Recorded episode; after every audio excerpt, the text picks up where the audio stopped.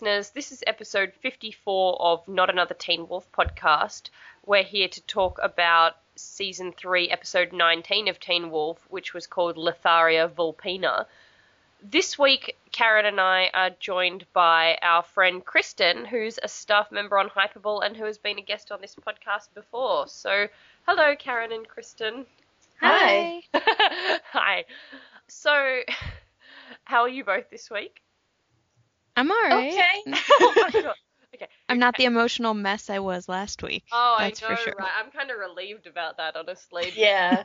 Yeah, that Yeah. was that was not not the best uh, I've ever felt in my life. But Kristen, you were on last season or for 3A uh, Yes. on an episode with us. But in case anyone didn't catch that, do you want to tell our fine listeners of this podcast what you do with us on Hypable and what other uh, fandoms that you do? Absolutely. I have been doing coverage of the originals and the Vampire Diaries. Mm-hmm. Um, and so I have a special place in my heart for Lydia's mother, who's also Tyler's mother. yes.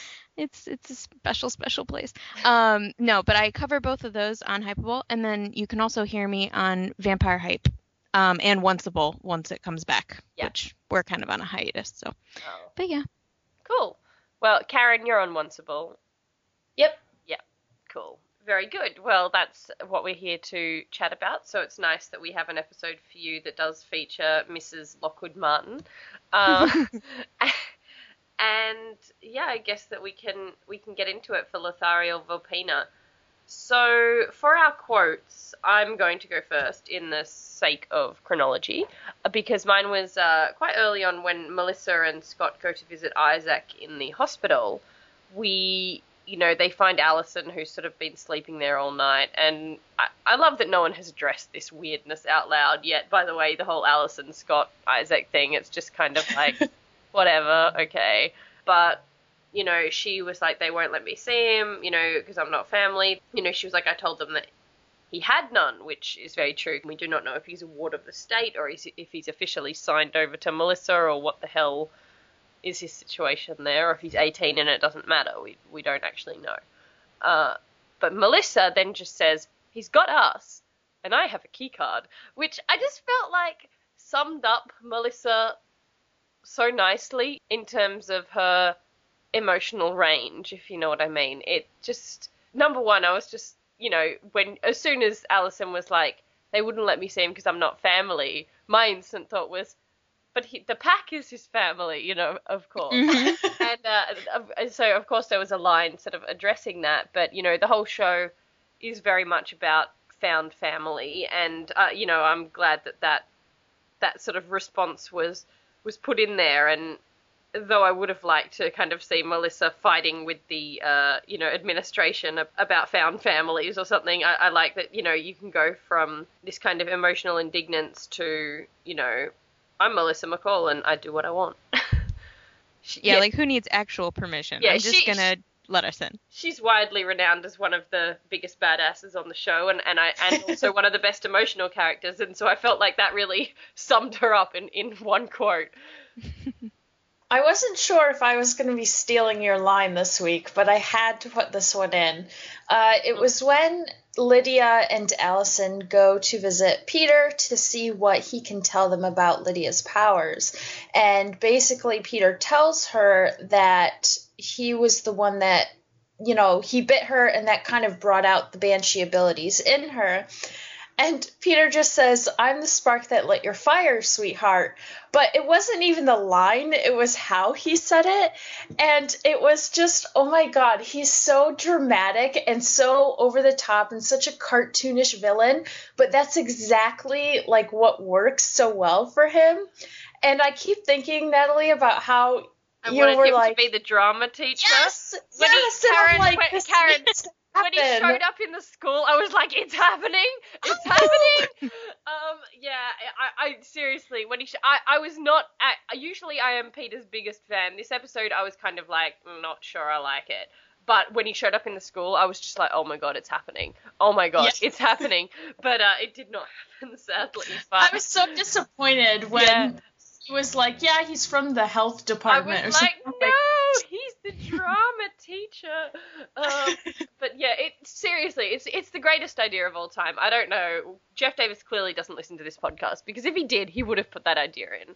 Like he clearly didn't read my article about the five best ideas from the movie that should be transferred into the show because we haven't had Peter high school drama teacher and he clearly needs a job. So come on, let's let's go. Um, let's go with that. Get on it. But he he He's was important. he did a he did a beautiful bad South London accent and it was uh yeah, it was interesting. It was just marvelous. I loved it. I think Kristen actually had the one I wanted to steal because Parrish is my new boyfriend. So Well, Karen stole mine. oh, I wrote down I wrote down exactly two quotes while watching this episode, and they are mine and Karen's. And I was Oh. like, well, if someone takes my, you know, the one that Karen That's took, I'll use the other one. Mine came from Parrish, who I have an attachment to because he was on Smallville back in the day was he? for all of those. Yes, he was. Was Um, he, was it? Wouldn't he have been like 14 or Smallville's Yeah. old? Like, well, he played a little boy who aged really fast. okay. um it- because it was it was like a kryptonite induced um disease or whatever. And so like he aged really funny and it was like eventually like killed him off. Uh, he was on for like three or four episodes um and he had like this whole brain thing. It was really weird. But i love that kid. And so seeing him on teen wolf as parrish makes me doubly as happy um, but his line to Jared when he was like working on defusing the bomb, when he says, "Jared, it would be very helpful if you could resist throwing up on the potential explosive device." I loved him. I loved pretty much. He was the highlight of this episode for me. He was like Mhm. the absolute high point. Like every line he had, like both when he kind of like is, you know, sheriff is like, we should wait for the bomb squad, and he's like, bitch, please. Well, he wasn't like bitch. Please. He was like, he was like. I've done this before, and I have two years in the army, and like you know, like he wasn't mean about it, but he was just like really so competent and so ready to get in there. And then when he was inside, the whole thing with Jared and and you know when he was like, "You look really, you know, handsome," etc. I think actually when we get to that bit, I have a few questions because I think it's it's popping up some ideas for me, and I don't know if it was just him being like a really cool guy, like kind of diffusing a situation or reducing stress, or if it was like his age is like going to be significant and he's going to be like some supernatural thing. But I love him, and I need him, and he's my favorite character that's been on the show in a long time. Like I think we haven't even seen that much, but I just want everything. Like I, I, I have, I feel like I have such a clear picture of who he is, and it's gonna probably be really wrong, but I love yeah, him. it was like uh, the perfect moment, and I think I'm kind of with you. I think some of the things he said in that moment are going to turn out to be very important. Yeah. I Yeah, think so as well. so we I. could we could be making something out of nothing and it could be like Right. simple like it could be a simple, you know, this kid's stressed out and he doesn't want to, you know, make the kid more stressed out by being like, "Oh, you look really young," or you know, whatever and he knows how to kind of um calm people down or like lighten them, but I think it might be something. I hope it's something and I really hope he doesn't die. And I really hope he's not evil. Um Agreed. Yeah. it's okay. He's not that. He can't be that evil because you know Karen. Karen doesn't hardcore love him like she loved Matt. So So he's, he's Oh. got that going for him. Karen Yeah. was saying the other day that she thinks that everyone else just thinks that she's crazy and is silently plotting to kick her off the show because of how much sometimes she just goes on about how much she misses Matt. Karen, I'm Go. sorry. You got problems. No, it's fine. I quite like I know. Matt, but he was crazy. Um, yeah, he was so crazy. yeah. But Seeing anyway, him on Wolf Watch made me miss him though. Yeah, I was gonna say, how did you like that Hmm. watch Karen with Stephen Lunsford and Haley Webb in it? Your two And favorite you know evil what? people. yeah, I mean, I mean, I do like Stephen. I think he's amazing. I think he was great when he was on the show, but I'm just totally in love with Haley, and I was just watching her the whole time because I think her face is so expressive and she is so funny that I was just kind of, yeah, obsessed with her during Wolf Watch. Mm. I actually quite enjoyed the guy who plays Ennis too, who I did not really like on the show at all, but he was really charming and kind of sweet. I was like, "Aw." And like handsome yeah, yeah, and he's, without all of the crazy makeup and stuff. right, yeah. and he's gonna be at BiteCon, so we can admire Yes. him there. Jealous. Even one more reason. Stephen and Haley should come to BiteCon too. I'm sure they Oh. listen to us every week and they should take Mhm. our advice. You know. I agree. Um, but jumping right into the episode, it, it opens with Deaton. He's still there, you guys. He's alive. Oh. He's still ticking, and he's actually in Japan. If Wolf Watch is anything to go by, I didn't realize it was Japan. I honestly thought it was still Beacon so Hills. did I. I was like, Me too. I was like, is there some Japanese lodge in, above Beacon Hills? Like, Yeah. I was trying to work it out in my head. I was like, I was going, but why is the statue there? I thought that that was in Japan.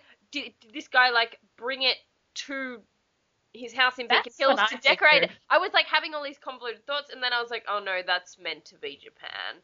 Okay, even though it's the exact same view looking out over Beacon Hills. Yeah, I was like, yeah, Yeah. totally. yeah, I was I was having all these convoluted ideas about how it was Beacon Hills. Eh, That was Mhm. incorrect. And I think the whole opening scene was really tacky B movie, unfortunately. I don't know why. I, I I don't know if it was like the set or if it was the fact that you could tell it was the same view over Beacon Hills or something, but I I- found that opening scene very strange. I actually really liked the opening scene for what it was, just because it kind of, I don't know, set the mood for the whole episode, and it was a little mysterious. We didn't know what was going on at first, and then Deaton kind of strolls in, and I was, I was really excited at first to see him. I was like, oh, finally, and oh, that's really cool. Like he's making a house call. And of course, I thought it was in Beacon Hills, so I didn't really think much of it. But like, no, he he's in Japan now, so that seems kind of significant to me. But basically, this is the guy who owns the wolf that Deaton is treating is the son of the Nogitsune that we saw a couple of episodes ago, and Deaton is basically there to get the Letharia vulpina off of that like water fountain thing that the Nogitsune died over when he was killed by the Oni. And I don't know, what did you guys think once Deaton's plan kind of like was outed? Like he he used the Kanima venom to paralyze the wolf, then he did the same to the guy, Needed all of that to get into the garden to get the moss, and obviously he's gonna use the moss to try to stop Stiles and the Nogitsune. But it all seemed very dark and kind of scary for Yeah. Deaton. I this is my thing. I'm like, number one, is there no Letharia vulpina in the entire United States of America? Is it just like they know that is it only from Nogitsune blood? Like they said it poisons wolves. Like they said, like it does it have to be this Nogitsune blood Letharia vulpina? Is it like a special, special, special type? Yeah. That's what I interpreted as like there's Letharia vulpina, you know, in other places, but this one was specifically born of the blood of a Nogitsune, so I think it's like stronger. Yeah. And I was Mhm. just like, okay, they're the Yakuza, so maybe they're not going to be like, oh, sure, come into my garden and take some moss. But, like, it did seem, like, really si- sinister. Like, it seemed like they were trying to make it out as as one of the parties, either Deaton or the Yakuza family, in that scene as a bad guy. And I'm like, there's no bad guy here. He he needs the moss. Uh, I don't. It's not like he could have walked in and was like, "Excuse me, could I could I have some moss?" But it seemed like someone was going against each other, like either that Deaton was like a super creepy bad guy, or that the Yakuzas were bad guys that needed to be tricked. And I just don't feel like either of those things are true. And I just don't know why they did it like that, if you know what I mean. He just really cared about his wolf, you guys. I know. was so I was. I was uh, really angry that Deaton did that to the wolf. I was like, no, no, no. Um, like, so he went to there. He here's the thing: if he could sneak into that guy's property to put that Kanima stuff on the wolf 12 hours before he got called as a doctor to see the wolf, why couldn't he just sneak into the garden and get the moss? Well, and then there was that whole thing about all of the Yakuza being too uh, superstitious to go into the garden, Yeah. which freaked me out a little bit because I was like, you know, like under I understand what kind of happened in the garden, but why that would affect anyone else really kind of like like why is that important?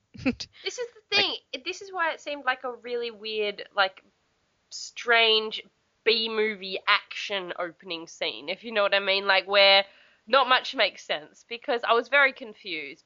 I was annoyed that they did that to the wolf. He was clearly very attached to the wolf.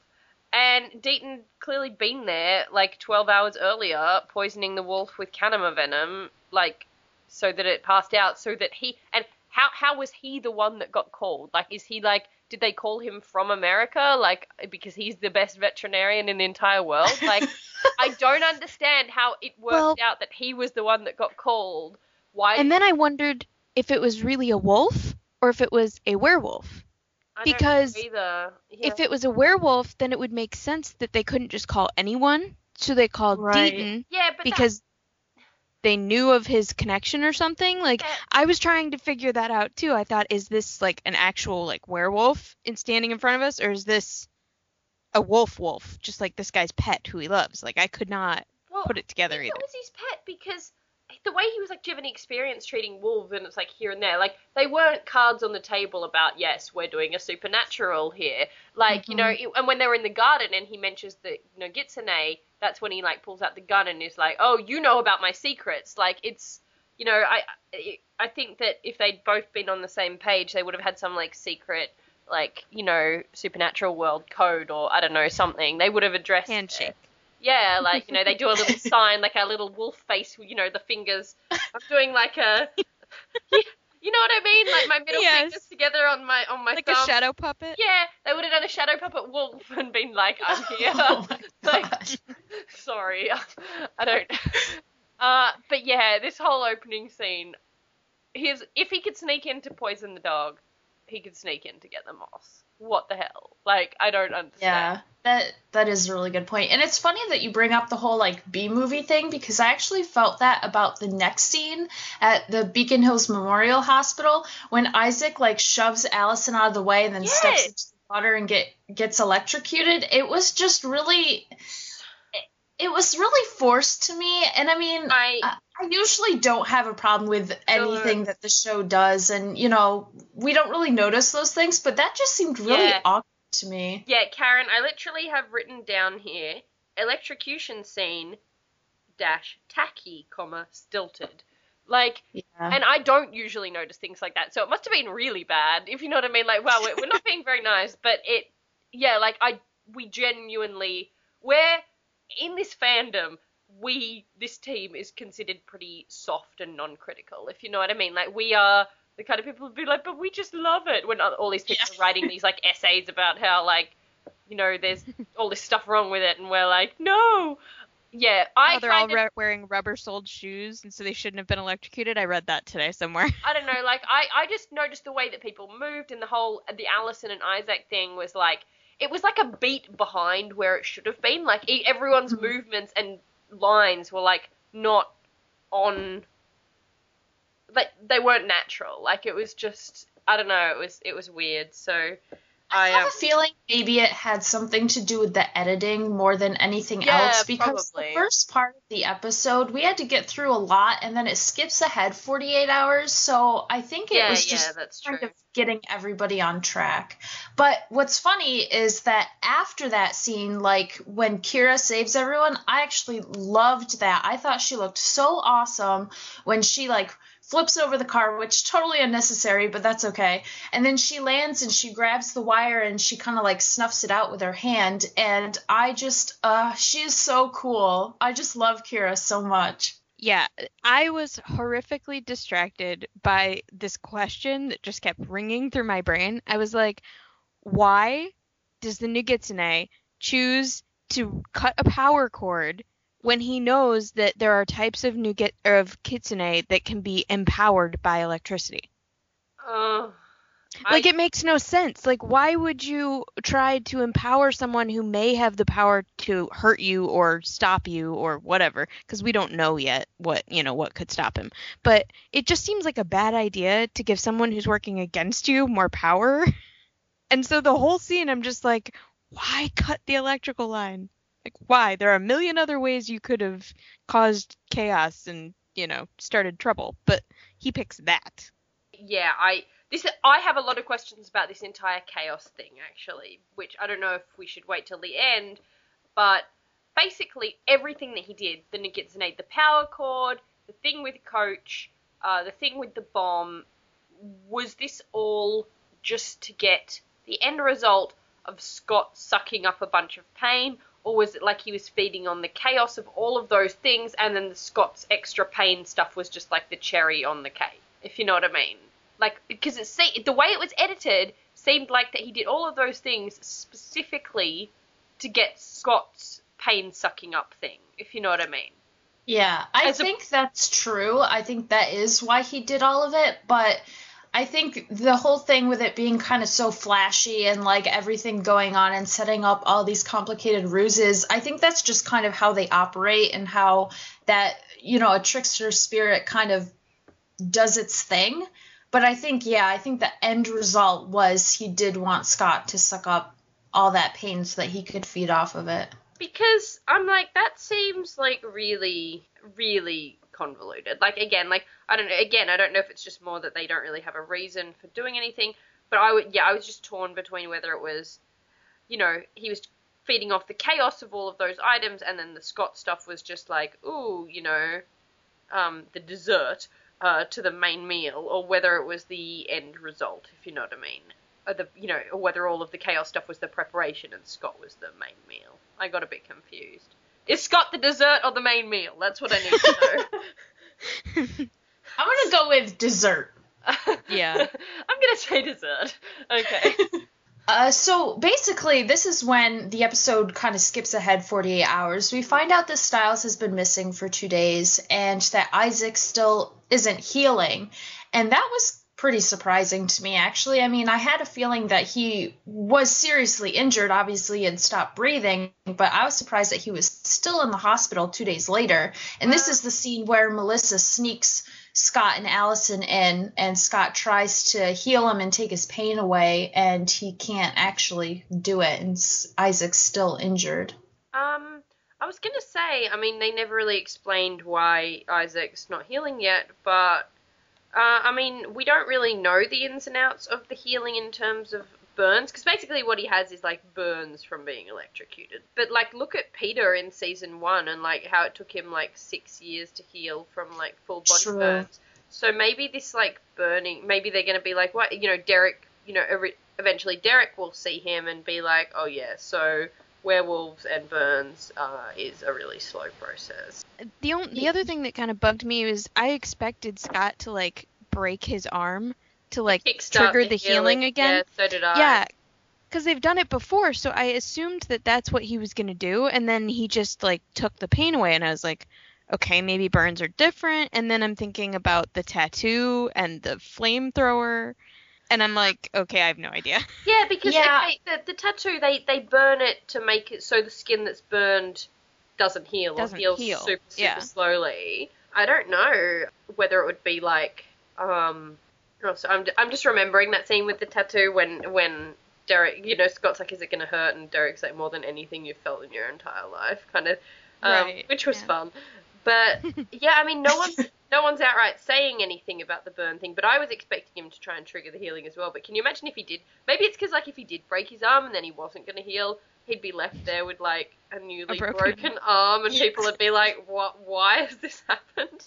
Red flag. thinking Maybe it's because the the injury is so deep that something like just breaking his arm to trigger the healing isn't really going to work. But I'm also thinking back to when Chris and Gerard had Erica and Boyd in the basement, and they were talking a lot about how like electricity can stop them from changing, and it has like very certain reactions within a werewolf. And I'm not sure if it can keep them from healing or if it can really like seriously mess them up like fire can. I'm not sure. There's definitely, I think, a combination of stuff going on, with the main point being that he was electrocuted, and that obviously has an effect on a werewolf. Yeah, I think that they really have not explained this, and I don't know whether it's like going to be because of some big reveal or if they just haven't been bothered to explain it. If we're meant to know and we don't, if you know what I mean. Yeah.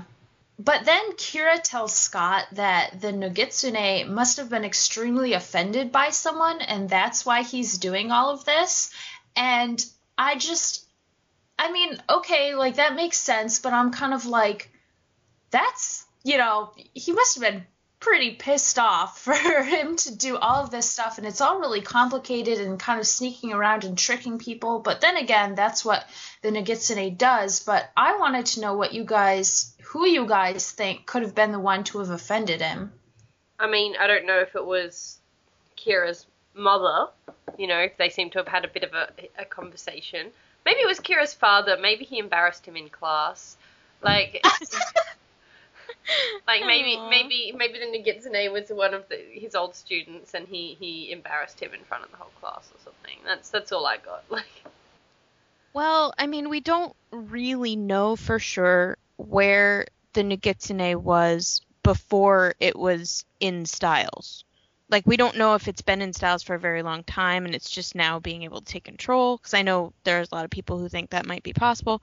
And then I know that, there's at least some out there who think maybe it was in Barrow yeah, and that that's where that whole thing came from. So it's like, you know, how long has the has it been offended? Like, was it offended before it was, you know, while it was in Barrow? yeah, Yeah, and so now it's just continuing to wreak havoc until it stopped because it's already been kind of kicked into gear, or you know, like I don't really know if it was anyone here that said something offensive. yeah. Or- I feel like yeah. it has to be part of the Yukimura family just because the first thing that it basically did was kidnap Kira. And I don't know if that means like Kira did something or if it was revenge for something that one of the parents did and, and it decided to take revenge out on their daughter.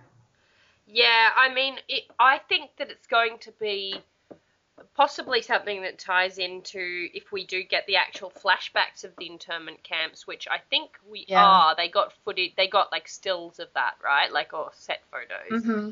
and maybe that will be the story. Maybe it's like against that entire situation, against you know people locking them up or or whatever, or a particular person or a particular family that did something in that time. I also have to wonder do the Argents, I mean, obviously their main sort of vocation is hunting werewolves, but do they take care of other things as well? Could they be possibly involved? I mean, I know there's a lot of speculation about the Argent family being involved, especially in the camps in the past. We talked about that, I think, on the last episode Yeah. but kind of have to wonder if maybe this is related to them. I think have a wide range of uh, killing interests, the Argents. because in the next episode in the trailer, you know, there's that little bit between Derek and Chris, which I am gonna need to discuss that that new that new bromance because all I can think of is like Donya telling us about Wolfsbane and and Jr. liking the idea of Chris and Derek and how they can have a couple of beers and see where it goes. Uh, uh, and now it's happening. Uh, but but yeah, he was kind of like, oh, would you feel bad about putting putting Stiles down? Uh, you know, and he was like, oh no, uh, Stiles yes, but not a Nogitsune. So it seems like he has some experience, though. Then he went and you know his whole conversation with Katashi would also also imply that he didn't know what it was because they had to go to Katashi to figure it out, or or at least they Right. uh, or at least they went to, to Katashi to figure out the Oni, and maybe when he was like, oh Nogitsune, that's what it was. But yeah, it's just kind of confusing because he's already talking like it's something he's like an old pro about when he wasn't, you know, a, a few a few episodes ago. So maybe it's like, oh, they hear about something, they're gonna kill it. I don't know. It's very strange. He channeled his inner Derek Hale and hit Google and Yeah. Checked it out. re- yeah, pretended that he knew everything about a subject five minutes after hearing about it for the first time. Um, yep, definitely. Oh, yeah. Let's get into that next scene because I really liked this as well. I mean, it comes up a little bit later, but Derek basically shows up at Chris's apartment and says, Okay, you left an emitter in my loft. What's going on? And Chris denies it, and they're both looking for Stiles. And Chris makes it pretty apparent that if he comes up against Stiles as the Nogitsune, he's going to do what he has to do in order to stop it. And Chris finds the money from the transaction with Katashi, although they never took the money. And that's when McCall shows up and says that Silverfinger is dead, which Danya and I cried about a little bit uh, because Shang Tsung is now gone, and they didn't even count him as a death on Wolf Watch. How rude! I'm Aw. sorry. Yeah, but Wolf, Wolf Watch's death count has been like badly inaccurate. It's weird. Yeah, I don't know. I think they're just trying to trick us. But this this scene in particular, I just I am so on board with this idea that there are two Nogitsune and that Allison is one of them because she is so shady and this whole thing with, you know, the money showing up in Chris's office Yeah. and with the emitters and all of that, I just feel like everything is pointing toward Allison right now. Yeah, I was kind of. First of all, I was like, I, I know Chris said he'd been out for two days, but you know, surely Stiles would have, you know, set off some alarm or something if he went in there, given that it's all, you know, zhuzhed up or whatever they do. Uh, and then I was like, why would Nogitsune Stiles, I mean, or Nogitsune Allison, really, why would he want Chris and Derek to be stuck together. Like, why would he set that up? I just found that, like, I don't know if it was like to get them both out of the way, but I found it really odd that, like, everything else was like, you know, he set up the thing for Scott and he set up the thing for, like, Isaac and, you know, I don't know if he knew it was going to be Isaac specifically, but he set up that and he set up the bomb, you know, all of the thing, you know, and Coach. But, like, what happens here? He set up Chris and Derek to go through a bonding experience together. Like maybe he secretly ships it. Like you know, like like it's yes, it's gotten them both out of the way because they're kind of arrested or whatever. But I just found it odd that he like he or she or whatever Nogitsune or whatever did that orchestrated like a meet cute for Derek and and Chris Argent. Uh, I mean there were guns involved, but you know it seemed really odd to me. I love somebody on Tumblr put on there once again Derek shows up with claws to a gunfight and I just had to laugh because he is always like outdrawn when it comes to Chris. Chris Argent carries a lot of guns around, like He on his does. person at all times. Although it seems to be working out well for him, so Anyway, But yeah, so Scott and the twins, they um they're in the locker room. Okay, wait, first I was gonna get to like plot stuff, but we have to talk about Coach because oh, he was hilarious Oh my right God. here in this scene. That scene was so cute, and I was Yeah. like, he's such a good teacher. Like as much as he like yells and does irrational stuff, when he's actually doing teaching or when he's actually instructing the kids what to do, he's a really really good teacher.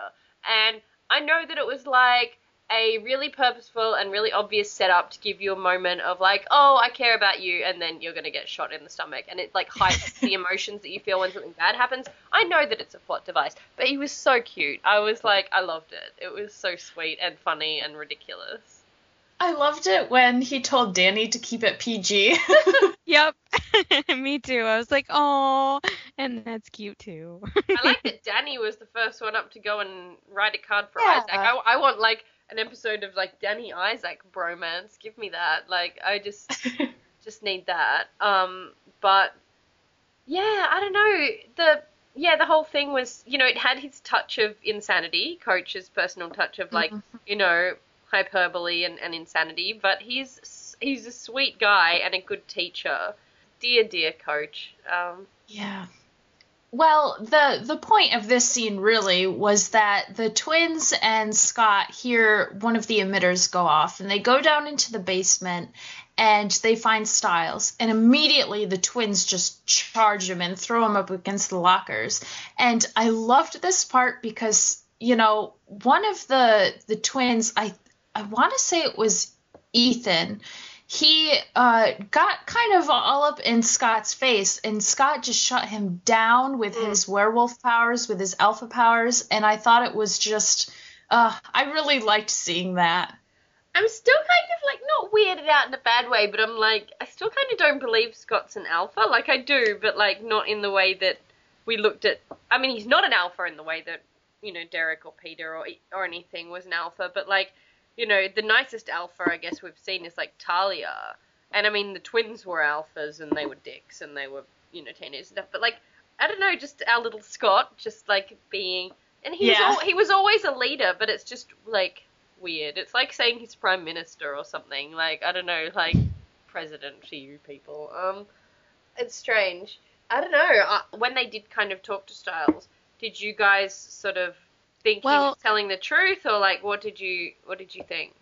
I just couldn't help but think after two days of running around with only having sent his father a text, he now wants you to find him. Like that's a red flag.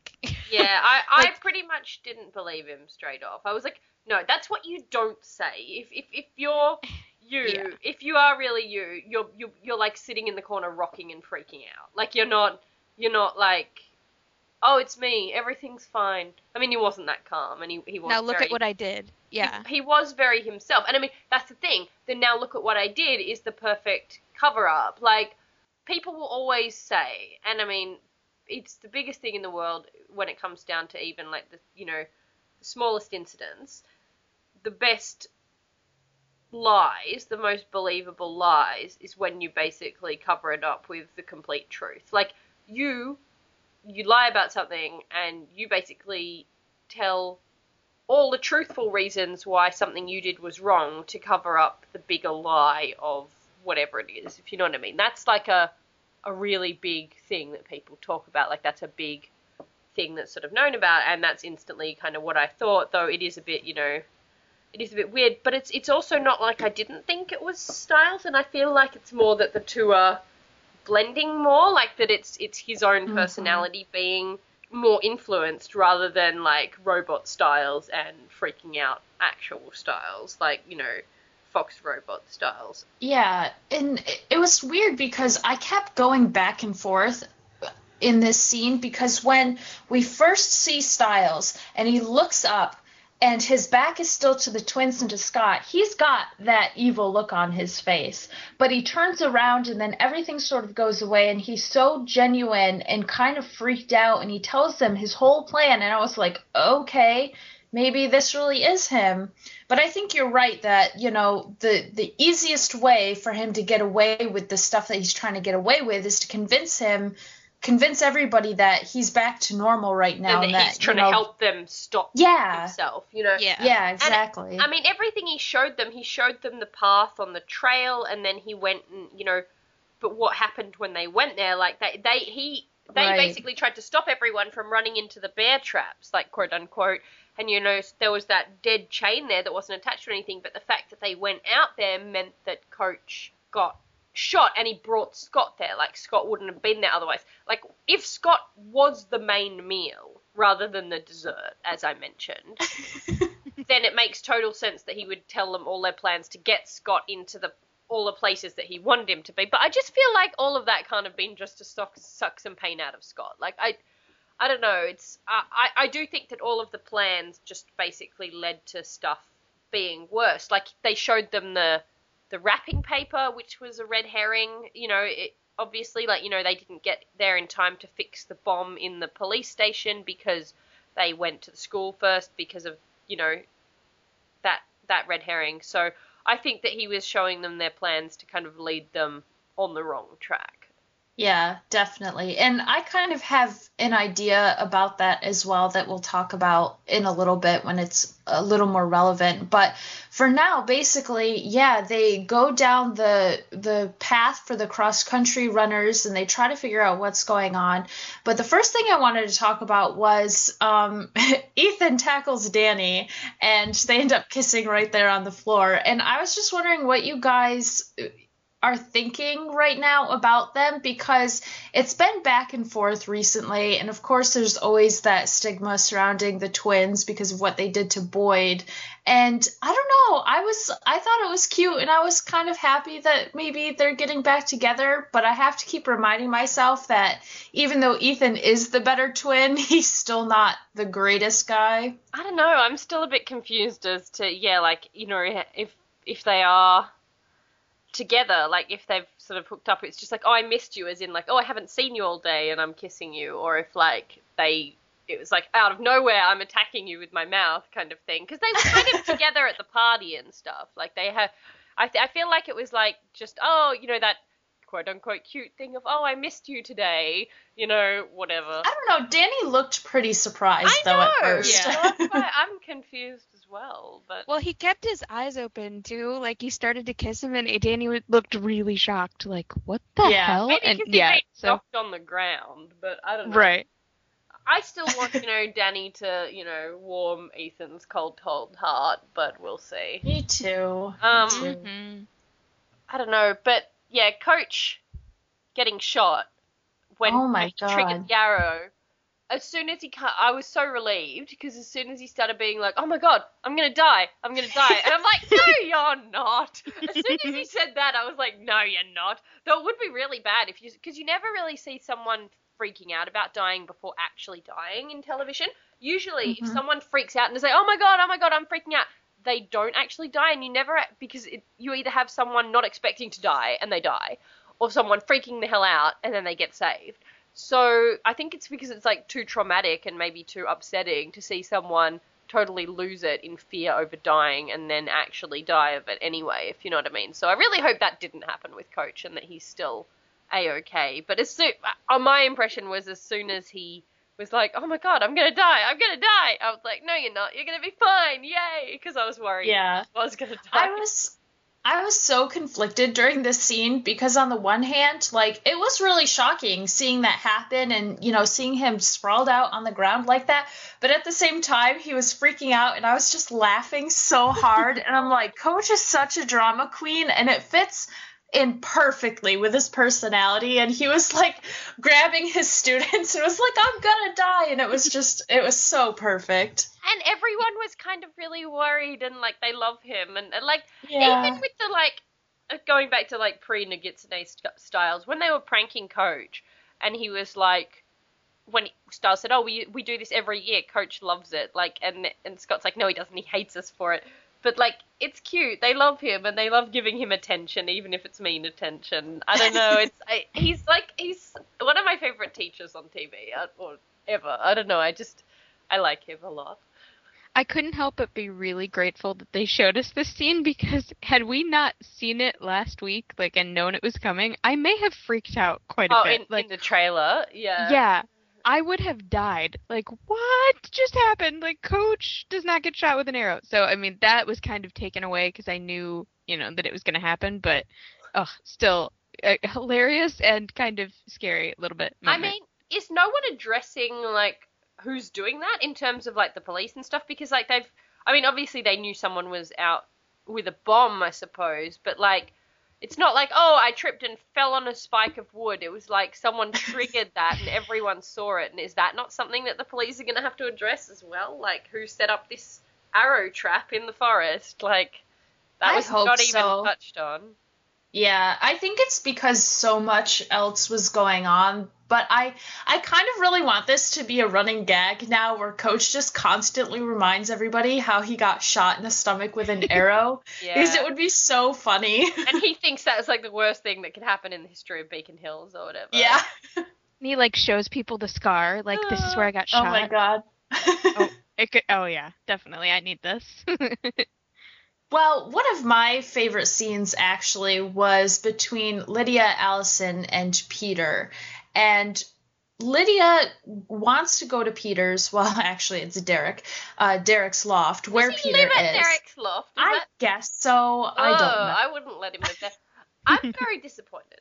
I'm very disappointed, I will say, because I did not like Peter in this episode, and usually I can find any way to like re- not redeem him, but I see like something, you know, a, you know, layered in him, or I find his humor funnier or whatever. And this, I just found it like nasty and bad with no good in it, if you know what I mean. And I, I thought that him Yeah. showing up at the school without being the drama teacher was really convoluted. And it's like, who does that? Oh, yeah, I'm going to show up to school and start talking about hearing tests so that you know that I have a message for you about hearing. It's like, just send her a text. You're all literally in the same pack. Like, it's not that hard for you to find each other. Like, come on now. yeah.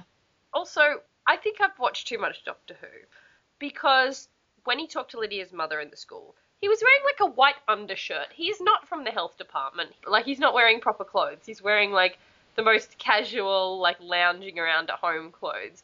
And then Lydia comes up to her and is like, you know, oh, he gave me his card. And she was like, Mom, this is a piece of paper with a phone number. I think I've watched too much Doctor Who because I was like, oh my god, is that just like, does she think it's a real business card and he has some Yes. like.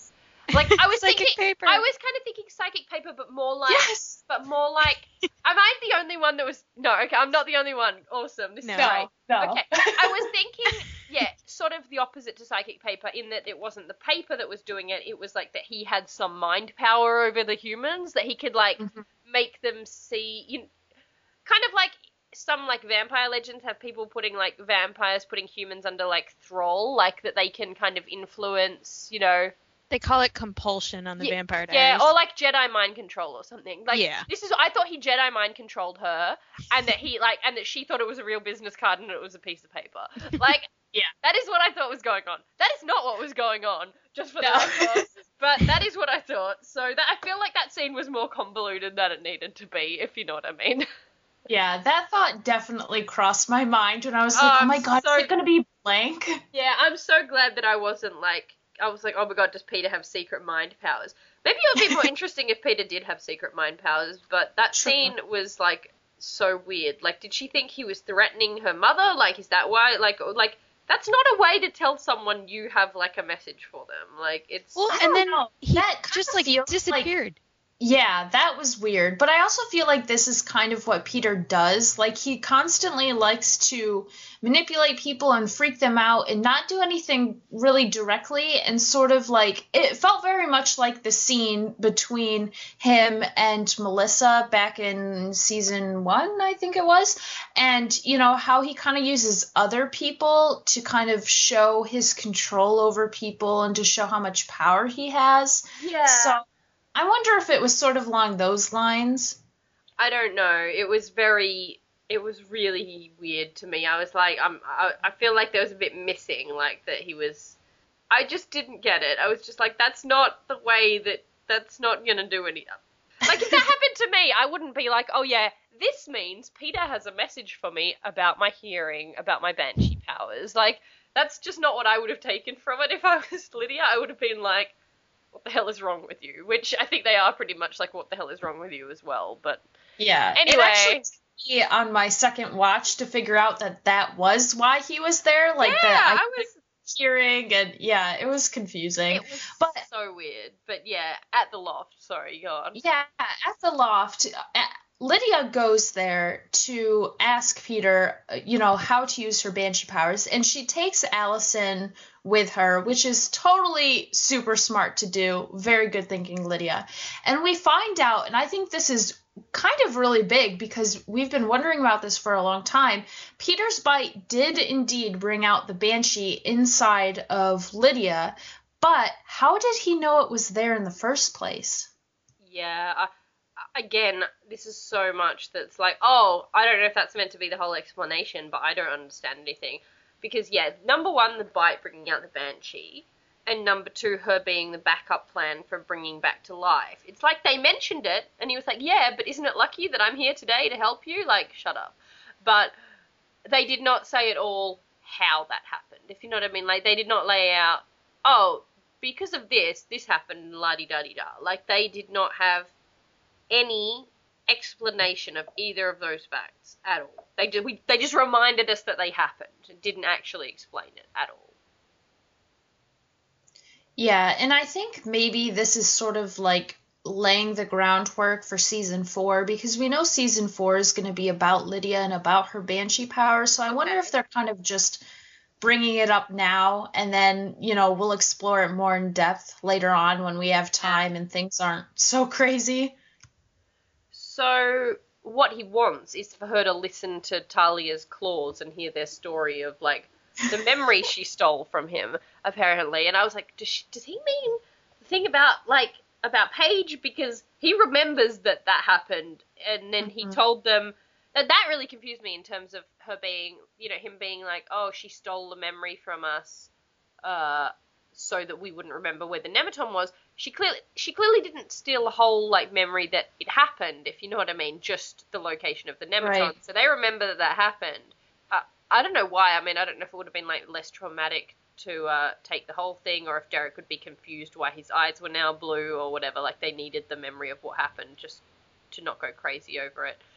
But he stole. She apparently stole another memory. And if I was Talia Hale, my first thing would be to also like remove the fact that you remember that you had the memory stolen. If you know what I mean. like I would be like, yeah, don't let him know that you are missing something. But then it would just go on forever because you'd always get to the last one and you'd be like, oh, I'm, I've stole the memory of stealing your memory. Oh, but you remember that I stole the memory of stealing your memory, and it's it's. Uh, I suppose it could go on for a while, but but yeah. Uh, were you expecting that to be what it was?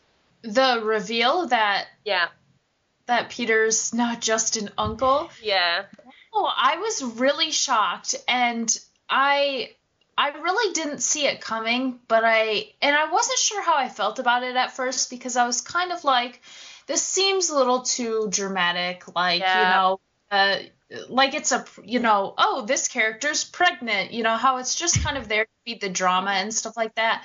But at the same time, I'm like, this is a really cool opportunity to once again twist around Peter's character, and maybe this will sort of bring out the better side in him, and maybe he'll kind of Uh. have something to live for. But we got a little, uh, yeah, confirmation that that's not going to happen. I wrote up an article on Hypable today at, where Ian Bohen basically says the writers told him to just accept the fact that Peter's a bad guy and that he's actually going to use this information about having a kid to his advantage and he's going to see if he can use it to get what he wants. Like, See, I hate this because, uh, like the fact that they told him, the fact that they said to him, like, accept that Peter is a bad guy means that before then he'd be either he'd been trying to play it or that they'd been tossing around some sort of like depth or redemption arc, which I feel like was there for him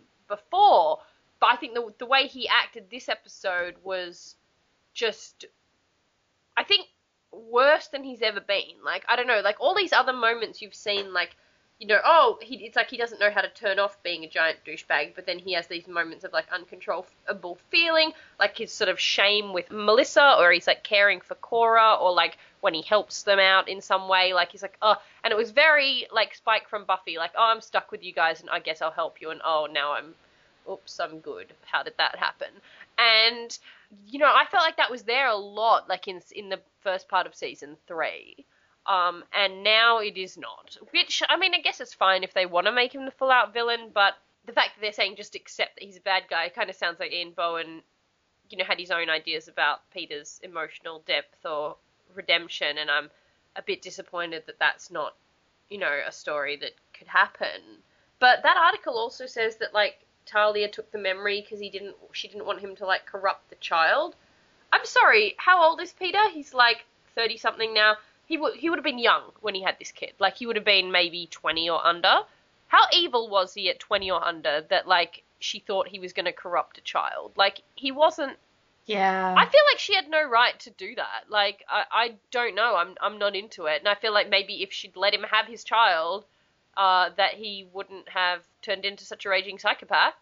Uh, and you know, you, you don't know like how someone might like change or feel about their child, but maybe he did things as a you know under 20 year old that was super psychotic that she knew about and that was no good so i don't know I, i'm not into it i'm really like this is soap opera dramatic and i'm not sure that i'm here for it but Can I just say how incredibly confused I was at first?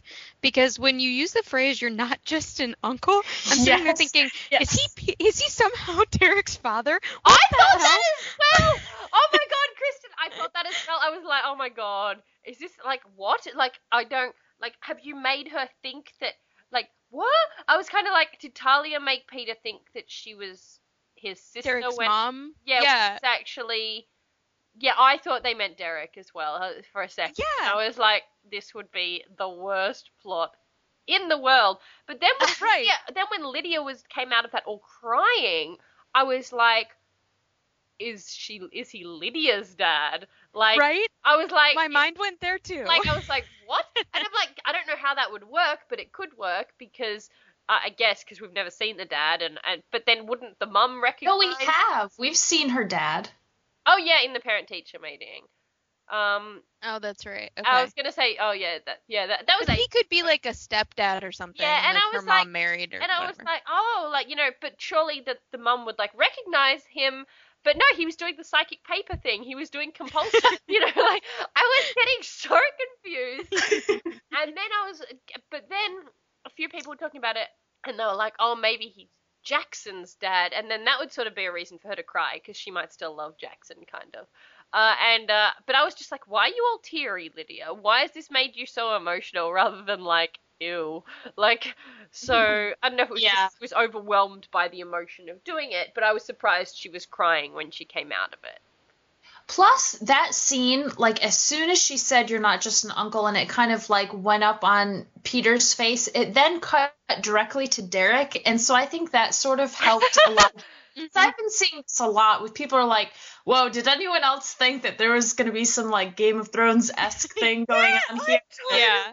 Did. Yeah. I totally did. So, oops about But this is really interesting though because there are so many theories going on right now because basically Lydia decides and this is a little bit later in the episode but I decided to put it up here just for continuity's sake but um, she says basically that Malia is Peter's daughter and I don't know if she just lied to Peter when she said yeah I don't know if it's a boy or girl I don't know who it is or if they were just you know and so she knew it was Malia and she looked her up or something like that, or if it was kind of just, oh, well, this person's age or whatever could fit the timeline, and you know, she is a, a supernatural creature. Could that have something to do with it?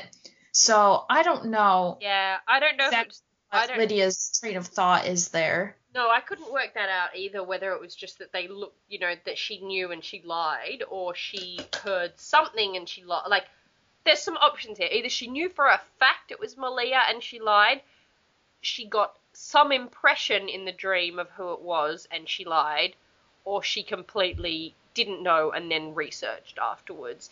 And I feel like it cannot be as clean cut as she knew for a fact and she lied because uh, there's too many theories going around about it. But I mean, it, it, it- could be that. It could be that she definitely knows it's Malia and she saw Talia give, you know, oh, I'll just give her a new name. I'll change one letter in my name and just give her to this family.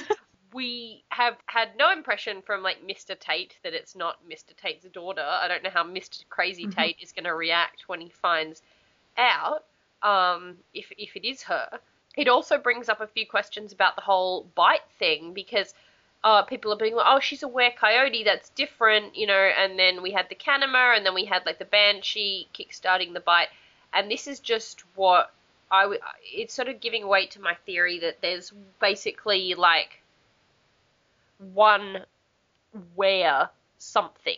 It's not that a were coyote is something different to a werewolf. It's not that I mean a banshee might be, but it's that the were whatever the general thing is werewolf, but the same thing is basically it's not like oh there's a different breed of were coyotes and oh there's a different breed of Kanimas. I think it's more that like the influences around you can like change your supernatural process rather than it being all different breeds of something if you know what I mean. And I- Yeah, almost like the bite is just something general, yeah, like the bite, and then whatever that causes inside of you creates, you know, what version of it you are. Yes, that's what I think. And that that is very very much what I think. And like that the standard something no nothing particularly wrong with them is just going to be the same as what bit them. And then if it's something that has like some sort of crazy psychological influence like Malia probably being raised by coyotes or Jackson, you know, having all of this like weird angst, it changes you into something else. So I, I do think that the bite is like a general thing, and it's not all different breeds of different type of supernatural things. I mean, I think the kitsune are something different, but I think a lot of it is like, oh, you now have the supernaturals, like if you know what I mean. And that's not to say that if you had, if you were of kitsune blood and you were bitten, I would think you would probably start to develop those powers rather Yeah. than becoming a werewolf. Yes, Like I think it would kickstart it. in the same way it kickstarted Lydia. Yeah, exactly. Yeah. I think that it's like, oh, zap, you're supernatural, or well, not zap, it would be more like chomp, you're supernatural. um, um, but sorry, but yeah, I don't know. Like if it is Malia and she's like a were coyote, I I very much assume that that shifting would be like because she didn't know really what she was, and she was sort of like surrounded by the coyotes or whatever, and though their power or their natural spirits or whatever kind of influenced her more. But do you think it is Malia, basically? Well, before we get into that, I have something that I just thought up, and I don't know, this could be kind of interesting. I think that Talia took away Peter's memories, possibly because Malia's mother was a were coyote, and that you know, since he's a werewolf, maybe that's something that's looked down upon, like cross. Well, it's like Romeo and Juliet, like yeah, like Capulets I mean, or something. Because we did learn that coyotes do not like werewolves, and so what if it was like this weird cross species like breeding thing, and Talia was like, "I'm having none of that," and so you oh, know she like she's a racist, so that doesn't. I don't. My impression of Talia Hale is not that she's like a dirty racist. So yeah. Like, yeah. I don't know. Like that seems like really mean, but. But I think that there's a really good point going around too. That yeah, Malia could definitely be Peter's daughter, and I think it would be really interesting to kind of explore how that came about and what exactly is going on with Talia taking away Peter's memory. But at the same time, a lot of people are thinking that maybe it could be Parrish, and I, oh, which I love. Oh, I love this theory. Yes. Maybe. Oh my god. I mean, it would suck to have Peter be your father, but he's right. old, isn't he? Parrish, twenty four. I mean, they did make a big deal of his age, but yeah, yeah. Well, and they talked about having good genes. He says, you know, maybe yep. it's just good genes, and then just the whole little speech that he gave to Jared while he's standing there, it just came off as very Hale. Like it was very something like Derek and Peter, like they give these random little speeches to distract people. Like I, I could totally see it. So after I saw the episode and was thinking about it, I was like, oh my god, he has to be. Like it has Parrish has to be a I mean, Hale. Like do we think that Peter is like how old do you think Peter is meant to be? I mean, we don't know about as a werewolf. They never like got into that whole aging thing, but like as a human in human Earth years, how many year human Earth years do you think Peter has been on this Earth? I would I, say like mid to late 30s, like yeah. somewhere like 35. Which okay. really isn't 35 minus 24 is not baby making age. uh, uh, say he was say okay, 40 if he was 44 he would have had him when he was 20. If he was 40 he would have had him when he was 16. So he I don't think he had a baby when he was 16. I mean we kind of saw him when he was like 16 and I don't I mean maybe he did, who knows, but maybe the whole Parrish age thing is wrong. Maybe he's like younger than he's saying he is and he has like or older than he's saying he is. Maybe Peter's older than he we think he is because of weird werewolf aging. Please please go into the aging thing, Jeff, at some point because I don't. Yeah. I, I'm just a little bit, a little bit peeved that like he's like, why does everyone care so much about the aging? It's because it's bloody confusing, and you've said that it's not normal, and you haven't said anyone's ages, and everyone is like, he's like, why is everyone so hung up on how old Derek is or how old the werewolf thing is? It's like because you've said there's something we're missing and we want to know what it is. Like, please, please just fill it in. Yeah. And you know, I just looked up Ian Bohen's age and he's 37. So, I mean, he could be playing obviously somebody who's a little bit older, but I don't think he'd be playing much older than what he actually is. Mhm. And uh and you know, we saw kind of how old how much older he was than Derek as kind of a say Derek was 15 and, and Peter might have been 20. Like he might be fi- like he kind of looks 5 years older than Derek, maybe 7 years older than Derek if he looked really young as a teenager yeah, he looked very young. And you know, if he's if Derek, we don't know how old Derek is exactly. We, we kind of think he's like six to nine years older than the teenagers, if you know what I mean. Like so, in his mid twenties. So Peter might be again in his mid thirties, and I, I just don't know how old the kid would be in that case. Like unless there's something weird going on with aging. So yeah, I think Parrish and Derek are probably about the same age. Yeah. And I mean, Peter is supposed to be younger than Talia, but we don't know how young, how much younger. So that kind of is a question that I think would be relevant as well. If this isn't actually part of the plot, if this isn't a plot reveal, like the aging stuff, I need them to just explain it. I don't care if they put up like Yeah. a post on Tumblr about it. Like I just need them to explain it unless it's part of some big reveal. And if it is part of a big reveal, sooner rather than later, come on, chop chop, let's get on with it. Like I'm I'm I'm kind of over not knowing about the ages. It's really starting to to stress me out. Yeah, I agree. Well, before we talk about Parrish more, because I definitely do want to talk about him because he's amazing, um, something that happens kind of in between these two scenes is that Mr. Yukimura does in fact know that his wife is a kitsune, and I don't know about you guys, but I was really relieved. Yeah, yeah, me. Yeah. too. I didn't want him to be like dumb and in the dark, like or Yeah. like, oh, I'm the innocent goof, you know, like I, Yes. I was not in. Well, and that. it always brings up like marriage issues. Like, how can you be married to someone and not know? Like, Yeah. like come on, you spend almost all day every day. So I, I was really glad to know that he's in on the secret. Like that works. Yeah, once again, Teen Wolf does a great job of, you know, portraying like good communication between people and making sure that secrets aren't, you know, the cause of the problem. And that's just, you know, we see it so often and it's so frustrating that I'm really glad they didn't go down that path Yeah. here either. But we also learned that Mrs. Yukimura is basically using her tails to create the oni and they're represented by those blades that she snaps in half and that makes the oni and she says that she will give up all of her tails which i'm pretty sure means she's either going to die or maybe like stop being a kitsune i'm not Yeah, sure Either become like less immortal or something. or Yeah. Like Yeah. die. But she's going to do that in order to defeat the Nogitsune. So that was that was kind of intense, but I really liked the sort of teamwork we saw between the Yukimuras.